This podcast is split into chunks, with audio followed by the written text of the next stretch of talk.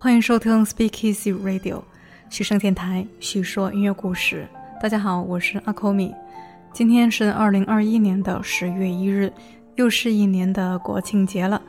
前面我们连续听了3期的马勒，总是要花些气力的。那今天我们放假来听 Ragtime， 意译为散拍乐或者音译为 Ragtime。不知道有没有关注我们电台3年以上的朋友呢？在我们2018年的第53期节目，我就曾经为 Ragtime 这种音乐类型制作过一封音乐情书，非常希望大家能够再回去聆听，因为那些早期的节目都是我的心头所爱。在那一期我们聚焦的是 Ragtime 的发展史，所以呢，选择的都是当时有代表性的曲目。不过话又说回来，最正统的 Ragtime 曲风会让你感觉有点像在嘈杂的啤酒厅里那种闹哄哄的感觉。而这一期节目呢，我们选曲的标准只有一个，就是能让你感觉真美啊的曲子。我们开场所听到的是来自英国作曲家比利·梅耶尔创作的曲子。比利·梅耶尔生于1902年，在他10来岁的时候，开始经常地进出一个当地叫做逍遥院的音乐场所。在那里，年轻的英国男孩首次接触到了 Ragtime 这种来自美国的音乐曲调风格，这让他感到极度的兴奋。不久后呢，他就开始着手创作此类音乐。不过当时他的古典音乐老师可没有因此感到欣慰，而是威胁他，如果他下次再让这种下三滥的曲式玷污自己古典作曲家的双手，那么将面临被音乐学校开除的危险。但是这都没有拦住梅耶尔。之后呢，他还开创了一所函授学校，这所学校专攻 Ragtime 和大跨度钢琴的风格，据说有超过3万名的学生，所以呢，梅耶尔也被冠以切分之王的昵称。作为钢琴家，梅耶尔可以说是炙手可热。1925年，格什温的代表作跨古典乐和爵士乐的作品《蓝色狂想曲》在纽约的首演就是由梅耶尔担任钢琴家。而作为作曲家，梅耶尔创作了超过300首钢琴作品，很多以花草树木命名，就比如说今天我们聆听的这一首优美迷人的《秋日的番红花》。接下来我们再来聆听另外一首我个人无比喜爱的散拍乐复兴时期的创作，这也是我们在之前53期节目里因为节目长度问题来不及分享的选曲，是在1993年由美国作曲家亚伦·罗宾逊所创作的一套3乐章的散拍乐作品，这是其中的第2首。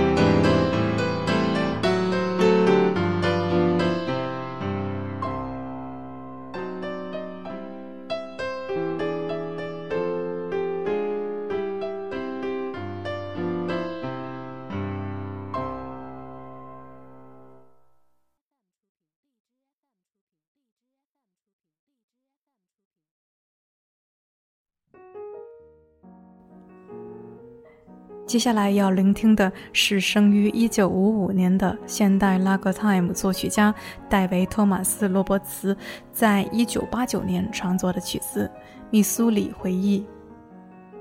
说起来啊，在早期美国 Ragtime 作品空前的大产出仅限于一小片的地理区域，就好像乡村布鲁斯只在密西西比河三角洲的温室里绽放，和后来早期的爵士乐只在新奥尔良周边繁盛一样，早期的 Ragtime 是在世纪之交的密苏里臻于顶峰。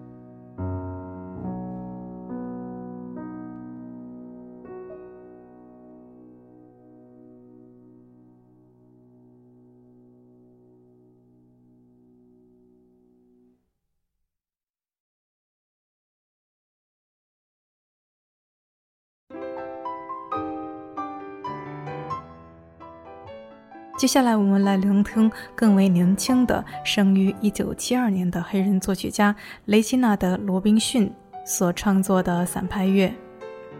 他是复兴 Ragtime 的年轻一代，这首 Ebony Venus 也是一首优美的 Ragtime。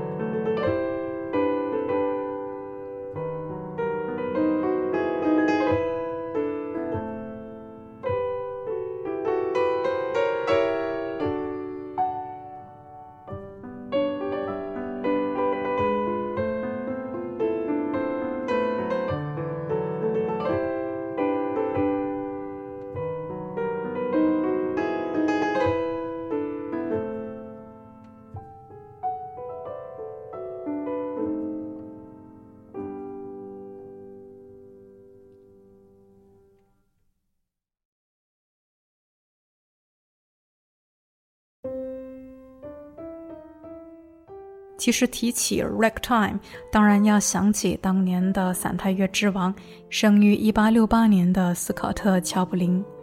我们以前说过 Ragtime 在20世纪初的美国盛起一时，但很快呢就走向了衰落。可是在70年代又卷土重来，这很大程度上要归功于乔普林作品的恒久吸引力。在创作的 Ragtime 结构上的优雅，旋律的独创性和表达的广度上，没有人能够比得过乔普林。他对 Ragtime 作为严肃音乐有着坚定的信念。